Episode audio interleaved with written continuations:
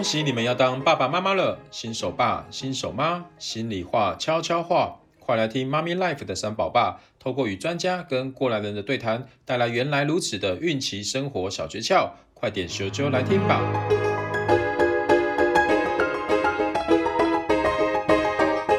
欢迎回到妈咪 Life 会客室，我是三宝爸 Gary，妈咪盖执行长。今天再次欢迎地表最唠叨的金牌教练昌哥来到我们的妈咪 Life 会客室。昌哥好，Hello Gary 好，妈咪 Life 所有的好朋友们，大家现在好，我是板桥丰地所昌哥，地表最唠叨的教练。哇，太棒了！今天我们要聊的主题是关于情绪勒索跟被讨厌的勇气。哇，这两个主题是我相信是是蛮多人的课题哦。是对啊，昌哥可不可以帮我们聊一下，说到底什么是情绪勒索啊？好。讲到情绪勒索，我要先跟大家讲一个比较有趣的概念。我们容易被谁勒索？来，Gary，我想请问一下，你如果被一个经过的路人哭哭啼啼说啊，你都不帮助我，我这么穷了，你还不帮助我，你还是个人吗？他是一个路人甲，你只是经过而已。请问你会被勒索吗？不会。好，为什么你可以这么冷漠、这么的冷静的不被勒索呢？呃，因为我不认识他。好。所以答案已经呼之欲出了。如果今天说这句话的是你亲弟弟呢？哇，那可能会认真的听他说几句。是，说甚至是在范围内一定会帮，甚至过了一点点范围了，有一点为难了，你还是可能会帮。没错。但是如果今天是一个陌生人，我们完全没有情感的包袱，所以我们就不会被勒索。所以。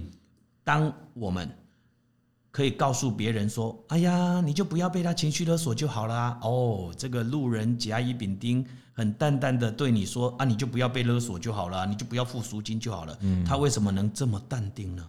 因为那个人不是他的亲人或者家人。是的。所以事情啊，到了我们身上啊，就复杂了。嗯，事情在别人的时候，你都嘛很冷静，都嘛说：“哎呦，有话好好讲嘛，没那么严重嘛，没那么严重。”结果后来呢，当你一发现跟你有关系，你也无法好好讲了。没错。哦，好，所以说第一个要厘清的就是，你容易被亲近的人情绪勒索。哦，所以当我们发现到说，情绪勒索这四个字是这几年来哦的很多人会提到的，但难道我们以前就没有这个事情发生吗？其实也是有，嗯，就好像我们说哦，癌症现在有，呃，忧郁症、文明病，但莫非五百年前没有忧郁症吗？我想是有的，只是当时不知道那个被定义叫做忧郁症，那个被定义叫癌症。所以其实情绪勒索啊，我认为啊。人类开篇开天辟地就有了哦，譬如我们以前看连续剧嘛啊，或者是看电视剧啊，就会有那种妈妈就会对孩子说：“如果你不听我的，我一头撞墙死给你看啊！”请问这个是不是情绪勒索？标准的是好。还有一句俗话也是在讲这个啊：一哭二闹二闹三上吊。好。这个也是在讲对人家情绪勒索，所以情绪勒索看起来好像是很 N 年以来的事情了，也没有什么稀奇。嗯，哦，好，那只是 Gary，你有没有发现有一些人比较不容易被情绪勒索，有一些人好像很容易被情绪勒索，你有发现吗？哎有哎，有的人特别容易陷入那个情境之中。好，对，那。譬如有一句俗话说“吃软不吃硬”，嗯，请问你是吃软不吃硬，还是吃硬不吃软？我是吃软不吃硬。好，所以表示如果我是你的孩子，爸爸，拜托啦，你看我可以赶快把这个做完啊！你看我那么认真的份上，这玩具可不可以买给我啦？哇，这种通常我很挡不住哎，挡不住，很容易就范。对，哦，那请问你有没有被勒索了？有。有，因为 maybe 你已经承诺 promise 说，哎，这个月我们就是啊两个玩具，金额啊好比说五百块以内啊，那你两个都已经买了哦，那你就要忍住啦，下个月再买啦。爸爸，你先让我预支一下啦，我受不了了，朋友都有我都没有，拜托了拜托，我看你就真的被预支了，没错。OK，那可是这时候如果太太是比较冷静的，就会说老公。你很没有原则。好，OK，所以表示有原则的人比较不容易被情绪勒索。嗯，但是也会一体有两面。你有原则的背后，表示你不近人情。所以我们比较喜欢被我们勒索成功的人，还是勒索失败的人？我们喜欢哪一种？勒索成功。是的，对。哦，所以我如果勒索失败，我就会说什么？爸爸不爱我。嗯，爸爸哈，就是哈很硬啊。哦，我不喜欢爸爸。嗯，不好讲话，不好讲话啊。或者我们在人群里面啊啊，小明，我这个月有点困难，可以借我三千块吗？哦，我下个月五号领薪水就还你。就小明就说不行。我自己也有我的预算啊，我这个月如果三千，这个时候给你啊，我自己喝西北风啊，不行。好，这时候请问我勒索小明失败，嗯，我会觉得小明是够意思吗？不够意思，够意思。好，这时候我去勒索了老王，老王拜托啦，怎么怎么？就老王说我有困难呢，那你眼泪就掉下来，老王钱就掏出来，嗯，请问老王够不够意思？够意思。够意思。好，但问题来了，请问一下。为什么别人一用情感呐、啊，一用暴力啊？诶，其实情绪勒索有各种状况哦。嗯，譬如 Gary，我告诉你，当年要不是我挺你，你有办法在这里当副理吗？我跟你讲啦，如果这个时候你不帮我这件事，没关系，我可以把你弄上副理，我也可以把你拉下来了。嗯，哇，你你你配合了。嗯，请问这个是不是情绪勒索？是是，所以情绪勒索。不管是一哭二闹三上吊，或者是软的，或者硬的，或软硬兼施，其实任何只要违背你的意愿，强迫你，让你很不舒服，甚至不得不照做的，其实就是情绪勒索。哦，所以其实情绪勒索看起来是很常发生在我们的生活当中，哎，常常发生啊，譬如大家不自觉而已，譬如。我们去到这个那个叫什么慈善的地方，或者是街街口，嗯，捷运口，嗯，请帮帮我们，我们真的很辛苦，嗯，麻烦你发挥你们的爱心，让我们可以活下去啊，啊，OK，如果我听到之后，我自己愿意，OK 吗？对。但是如果他紧缠不放，对，或者推着轮椅要销售的时候，跟着我们走一百公尺，嗯，压力大不大？是压大。那请问这个是不是情绪勒索？嗯，好像也算，也算啊，也算，也算，也算啊。如果要把它扩大解释啊，唉，我觉得我做这个妈妈很失败，我不会教孩子了，没有关系了，我就是一个失败的妈妈。诶，他都没有对付你哦，嗯，他也没有恐吓你哦，对，他也什么都没有哦，他就一直骂自己哦，对，请问算不算？应该也算。嘞，百分之百算呐，嗯。啊，所以说啊，无处不勒索啊，对，然后啊，大家啊，无奈付赎金呐。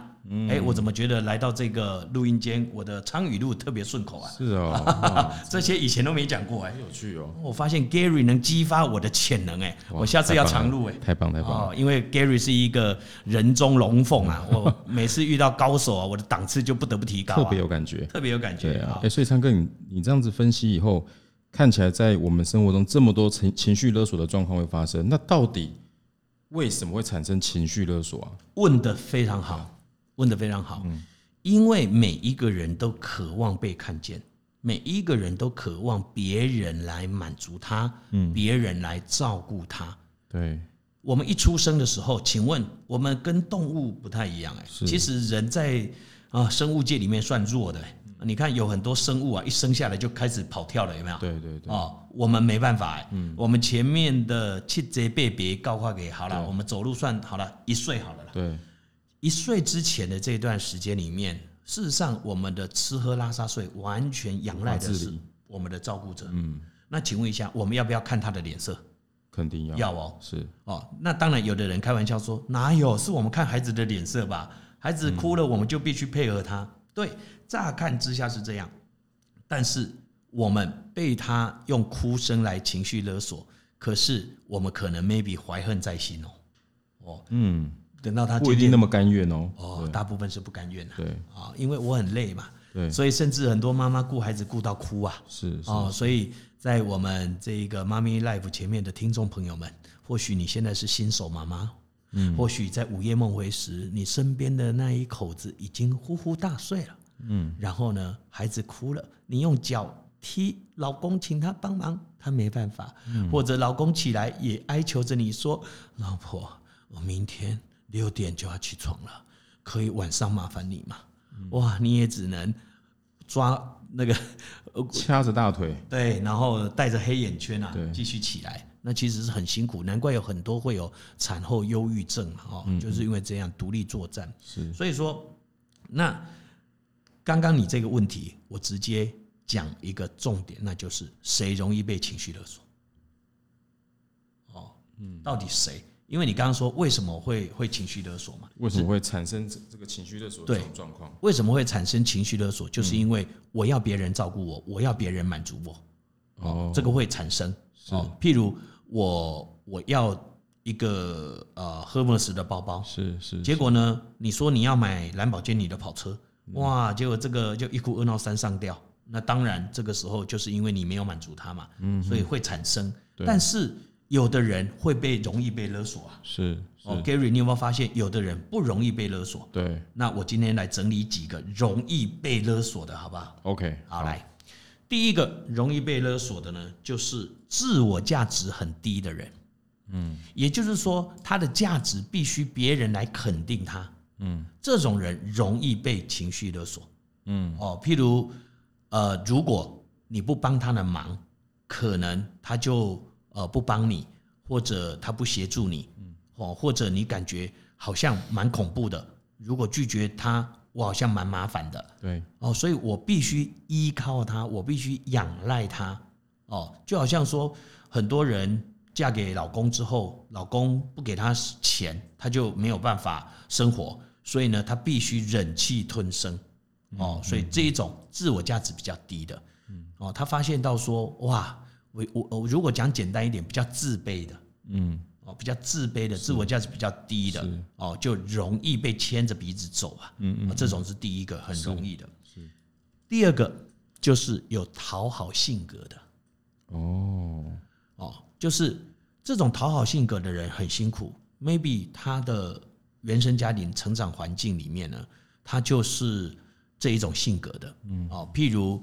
他如果不讨好的话，可能就讨打，嗯哦，所以我为了不要被讨打啊，我只能讨好，是哦。那这个时候他做的事情都不是他甘心乐意要做的事情，因为他在那种淫威之下，他不得不妥协，就长久下来，他就会呈现一个讨好性格。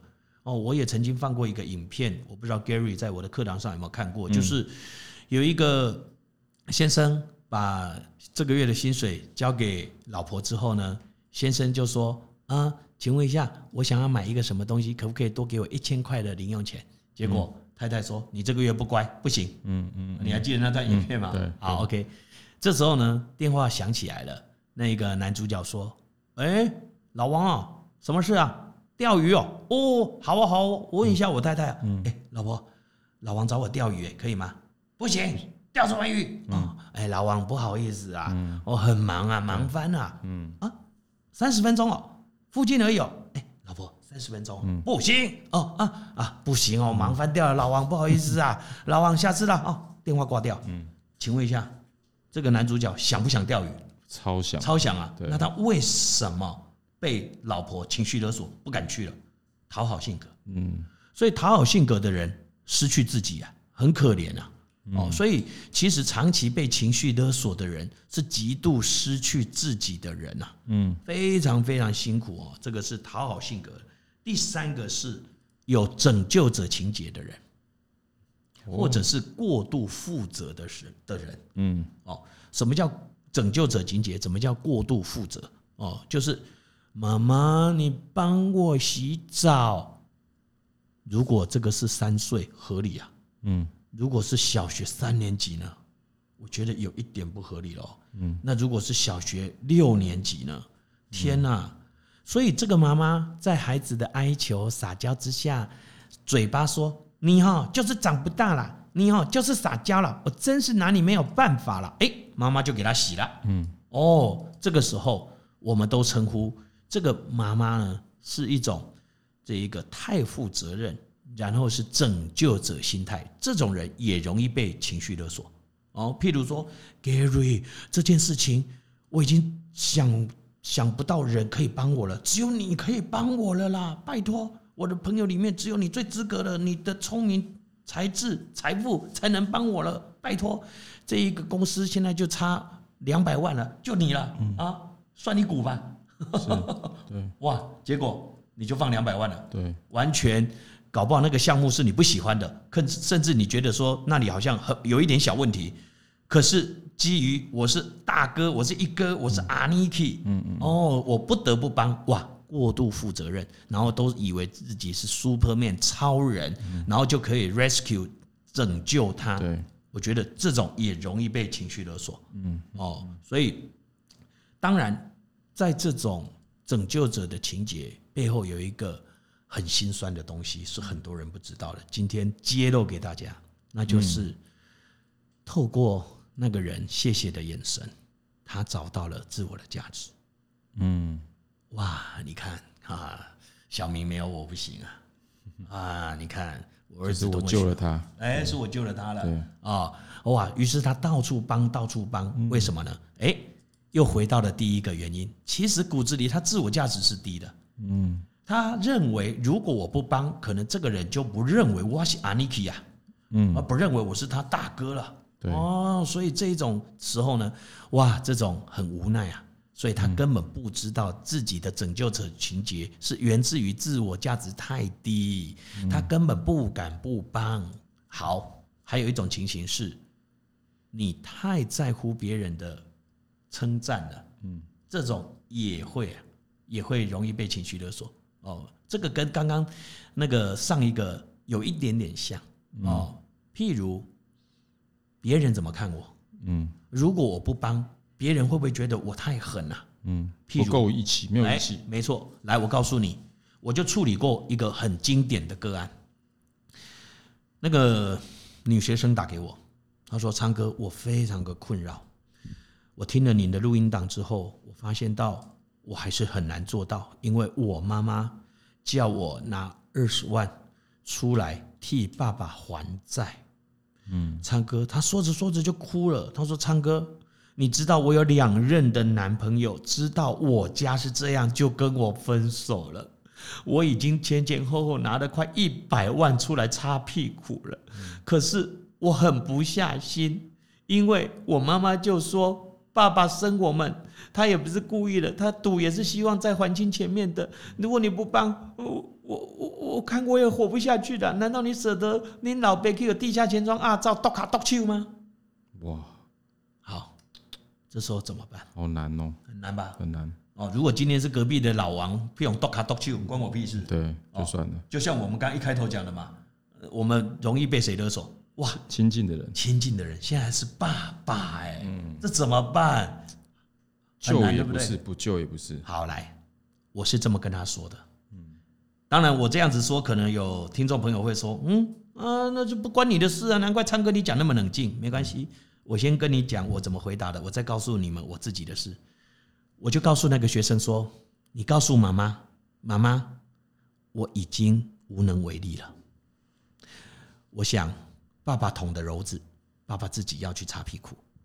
他生我养我，我给他基本的住跟吃，我觉得这是我儿女可以做到的。但是如果过头的部分，对不起，我没有办法了。”如果因为这样子也可以用剁卡剁手，我想都会剁落去啊，因为剁下去他才能改变啊。你知道为什么那种让人家擦屁股的人一生改不掉？Gary，你知道最大原因是什么吗？因为旁边的人一直帮他。答对了，因为一直被擦屁股的人，一直有一个愿意擦屁股的人在身边呐。嗯，这个在学术上叫做共依存。也叫拖累症，也就是一个会拖累别人的，就会配上一个愿意被拖累的，嗯，然后嘴巴一直说我累死，我累一辈子了，但是还是继续愿意被勒索，嗯，与继续付赎金。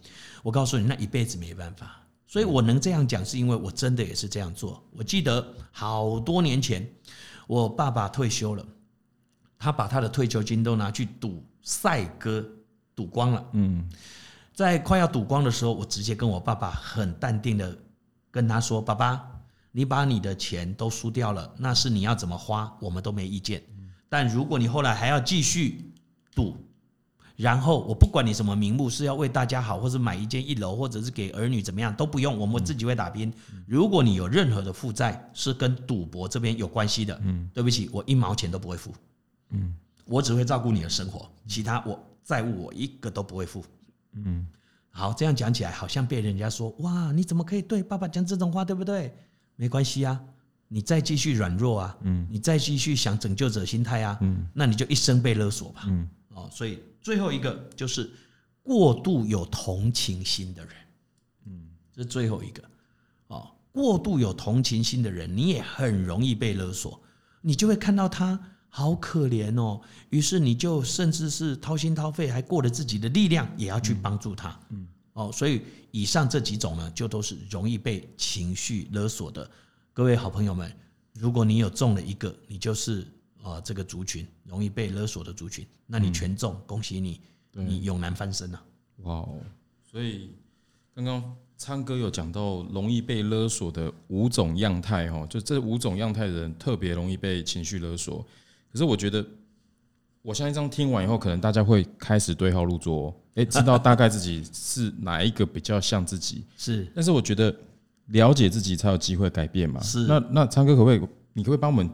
挑个一两个，对，比较容易被情绪的勒索的人，然后他应该透过什么方式去进行改善，而不要再一辈子永永远没办法翻身。好，Gary 问的非常好。对，其实我们的方法这五种都可以改善。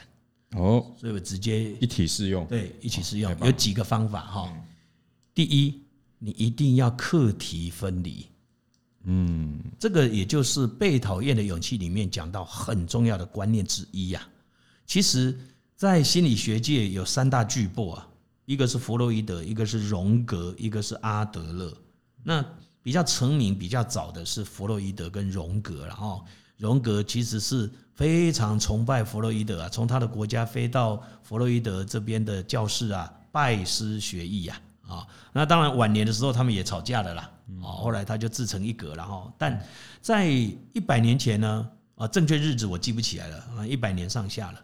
当时弗洛伊德是显学啊，但是阿德勒的东西很明显跟他是好像不共边啊，有一点乍看之下是冲突矛盾的。结果那个时候的世代事实上是比较适合弗洛伊德的学说的。那根据我研究之后发现到说，极度文明的地方就会需要阿德勒的东西了。嗯，所以阿德勒的我们又称呼叫个体心理学。那更注重个体是这几年的事啊？请问欧美人士比较重视个体，还是我们亚洲？是欧美？欧美哦，哦，欧美比较会讲尊重，还是还是亚洲？欧美，欧美哦。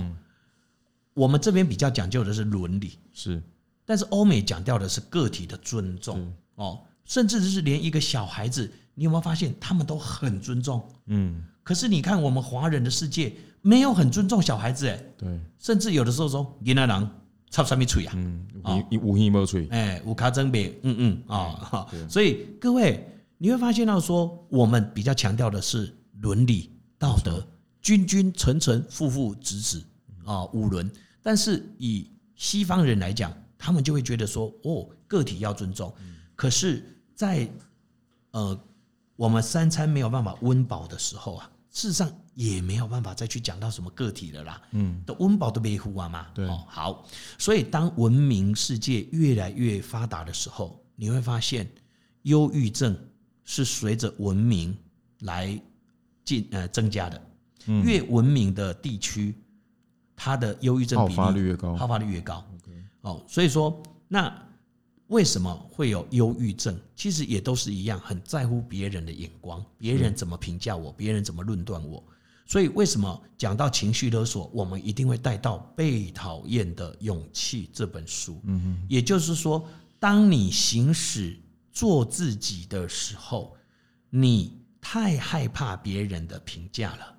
嗯，所以你必须要提升自我价值，这是一个最根本的关键。嗯自我价值高的人非常不容易被情绪勒索。嗯，因为他知道。我不是你说的这样的人，对，所以你怎么讲我都没有关系，是因为我并不是，所以但也要小心哦，被讨厌的勇气不要滥用哦，很多人呃断章取义，听到皮毛以后就到处乱用啊，是，譬如 Gary，你桌上放了一杯咖啡，对，我呢连连问都没问，我拿起来就喝了，结果 Gary 就问我说：“昌哥，那是我的咖啡，你怎么没问过我？”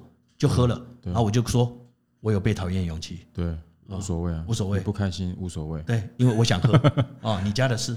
哦，这个就叫滥用。哦，所以我们行使被讨厌的勇气，必须是我没有去呃侵犯到他人的权益哦。是是哦，你侵犯到他人的权益，或者是你作奸犯科哦，伤风败俗这种的被讨厌的勇气。都是被禁止的啦，是你不能滥用。譬如，我想脱光光在家里走来走去，没有办法。对对哦，你来我家说，哎呀，昌哥，你怎么在家里脱光光？哎，你可以不要来我家。但我如果在大马路呢？哦，不行。是，嗯，因为大马路你就是影响到别人，影响到别人了。是是啊，你有六块肌就还好一点。嗯，我觉得 这个很重要。对，你在以不侵犯到他人的。权益的状况之下，你可以勇敢的做自己。你可以勇敢做自己。嗯哦，譬如之前我丧偶，嗯，请问一下，丧偶如果在比较短的时间内就再婚，别人怎么看这个人？哎呀，无情无义啊！嗯，哎呀，都这么快就忘记他他他太太了啊！我那时候丧偶是因为太太癌症过世啊。嗯哼，我们不是他不是我害死的。嗯哦，过了两年以后，我真的得忧郁症，我走不出来。嗯。后来我就勇敢的接受我女儿的鼓励，爸爸，我看你晚上哭，白天也足不出户，我都很担心。爸爸，你如果又倒下去，我们家是真的完蛋了。那我就一边哭啊，我就说我好想再婚，我好想再有一个爱情，可是别人怎么看我？我女儿没有读被讨厌勇气，她直接说：“爸爸，你不用管别人，我们最有资格的就是我们三个儿女，我们三个儿女支持你。”你去做吧，你去做吧。哎，我被支持哎。嗯哦，所以说，如果我没有去啊啊，你看哦，Gary，请问我再婚，我有妨碍到谁吗？没有啊，没有啊。对啊。结果有人搞笑说：“哟，那一些暗恋你的女生没机会了啊。”我说：“你这是搞笑版的。”对啊，说认真的，根本没有妨碍到任何人嘛。但是为什么有的人不敢？因为。有一个舆论的压力，是是世人的眼光是怎么看？对，所以当世人的眼光在看我们的时候，如果我有妨碍到别人的权益了，嗯，那么你必须在乎我，你不能活在自己世界里面哦。可是如果世人的眼光我收到了，但是我评论之后，我发现我做这件事情，我并没有妨碍别人，妨碍到别人，嗯，那我就可以行使被讨厌的勇气，譬如。爸爸坚持要你考台大医学院，嗯、可是你就想要读土木工程。是，请问这时候应该听爸爸的，还是要行使被讨厌的勇气？行使被讨厌的勇气，应该这样嘛？哈。是。但是爸爸会说：“哎，起这件有什么路用？嗯啊，开下这钱了。嗯哦，情绪勒索。对啊，又回到了情绪勒索了。啊，所以能不能够做真实的自己呀？是一件不容易的事情，所以情绪勒索在家人这里啊，真的很难很难。所以大家一定要记住，一定要自我价值提高以外，进入第二个就是课题分离。也就是说，这个课题最终是谁来承担？嗯，孩子读土木，读医学院。如果只是要满足我们大人长辈的虚荣心，哎呦，万家台大医学院呐、啊，恭喜哦，昌哥，你生一个好生做医生哦，哇哇，在这种光宗耀光宗耀祖的感觉，对，我告诉你啊 Gary 多年前有一个案例，我不知道你记不记得，有一个妈妈她看到她女儿的分数是上北一女，坚持要女儿读北一女，可是女儿不想读北一女，想读哪一间我有点忘记了。总之她就是不想读北一女。好比说举例中山好了，结果呢，她妈妈就一直软硬兼施的逼她一定要读北一女。好，结果呢，她报道的那一天从顶楼跳下来自杀死掉。这个新闻在当年非常轰动，嗯，所以你情绪勒索的背后付出这么沉重的代价，值得吗？你为什么要介入课题这么深呢？嗯，哦，所以说，其实只要自我价值提高，然后课题分离清楚，也就是说，这个课题是谁的课题？对，那不要去在乎说，哦，我这样子课题分离之后呢，我好像过度冷漠。哦，那别人怎么评论我？哇，别人评论我，昌哥你是一个好冷漠的人。哇，我不想被评论冷漠，于是我就买单了，我就付赎金了。嗯，那你永远找不到自己啊。嗯，哇，所以其实这个今天这个话题，其实我相信大家应该都很有感觉，因为在日常生活常常有很类似的一个一个情境一直在发生，只是大家可能。不知道怎么去面对，也不知道怎么处理，所以我觉得这个也算是要去做练习的。当然，一定要练习，非常需要练习哦。如果不练习是没有办法的，所以练习就是次数的累积呀。嗯，所以你不断的练习，不断的练习，累积够了，你常常不上路开车，你越来越不会开车。对。那你常常上路开车，你后来就越来越会开车。对，面对这样子一个状况的时候，你就很快能够课题分离，很快就能够把自己抽抽离。这个情绪勒索的一个状态。是。哦哇，所以这个真的是很棒的一个呃分享，但是不容易啊，对，不容易，因为尤其是越亲近的人，对，越越越难跳出那样子的一个框，非常难，非常难。我自己到现在都还在练习，嗯。哦，但是我们要相信一件事，如果是另一半或者是孩子勒索我们，是，我们一定要告诉自己一件事，他有照顾自己的能力。嗯嗯，你要信任。OK，当你不相信对方有照顾自己的能力，你又会跳入变成过度负责，然后就会有这一种呃拯救者情节就又出来了。嗯嗯，哦，然后无意识里面就会说：“好吧，我谁叫我是他爸爸呢？”哦，所以就像我女儿最近失恋了，她一通电话说：“爸爸，我心情不好。”嗯，我当然马上过去啊。嗯嗯嗯，但是如果她说：“爸爸，可是你没有随传随到。”哎哎，嗯。这个时候就过头了。对，哦，所以当我们可以做的部分，我们一定会尽力去做。但是如果过头了，那我们也不用生气。我们只要告诉他说：“女儿，你是我最重要的人，我可以的话，我一定会立刻过来。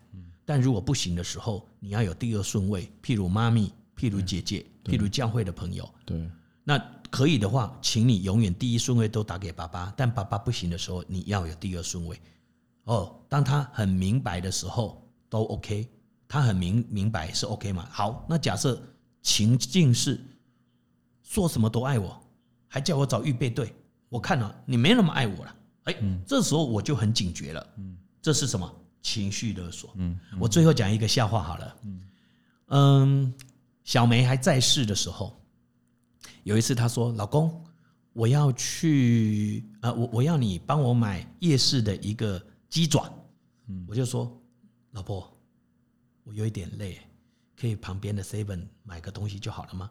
嗯，不要，我就想要吃那个鸡爪啦。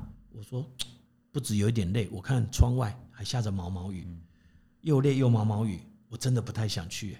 我老婆这时候情绪勒索了，嗯，哼，说什么爱妻达人、宠妻魔人，我看根本就是骗人呐！我看你是骗人魔人呐！啊，哎，呃，你猜我买了没？我去买了。哦，对。那当时我没有学习。对。好，几年之后他生病了，然后离开人世间了。那又过了几年，我再婚了。再婚后过几个月，有一天，类似的剧情上演了。妮妮，我再婚的太太叫妮妮，她就说：“老公，你可以去帮我夜市买个红烧臭豆腐吗？”我说：“臭豆腐，我们家旁边就转角就一间啊。”为什么还要跑到那间？哎呦，我就想吃那一间的口味嘛。然后我就告诉他，可是我现在有一点累，我可以不要去吗？啊，如果你真的想吃，明天我买给你好不好？他说不要，我就现在要。说什么是宠妻魔人？我看我上当了。嗯，根根本你就是出一张嘴嘛。哎，这个时候我有学习啦。嗯啊，就不一样啦。我就说，老婆，爱你是真的，但我爱你不必须不必用我现在立刻去夜市买这个东西来证明。对，好，所以我没有买那个，我还是很爱你。那只是你的感觉而已。啊。你如果真的那么想吃，又是今天要吃。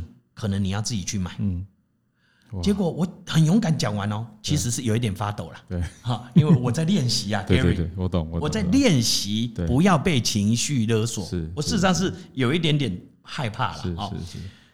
哎，那因为我老婆妮妮也有在学哦，所以呢，她就哈哈大笑说：“老公，你长大了，你没有付赎金呢？哇，我刚刚是故意的啦，看看你学艺有没有精啊？看看你会怎么回复我？对，哦，你勇敢拒绝我，你累就真的说你累哦，那敢拒绝我？对，哇塞，就是这样子，要练习，真的不简单。不是听完我们这一集 Podcast。你就马上立刻变成情绪处理达人了？不可能。对对，所以你看哦，连昌哥是这么优秀的教练，他还是在日常生活不断的练习、不断的沟通、不断的找到双方能够呃很好的一个相处的一个模式哈，这真的是不不简单。所以，我们今天的今天这一集的一个题目就是关于情绪勒索跟被讨厌的勇气，是我觉得应该是有很多听众听得很有感觉的。是，那也期待未来如果昌哥有时间的话。还可以帮我们的听众朋友一个有一个比较更完整的一个没问题课程，没问题，一个一定是非常的棒了。那谢谢昌哥今天的时间哈，那我们预告一下下一集的节目是在讨论关于如何化解夫妻之间的冲突哈，这集我相信也很精彩。好，没问题，我们就下集见喽，谢谢大家，谢谢大家，拜拜。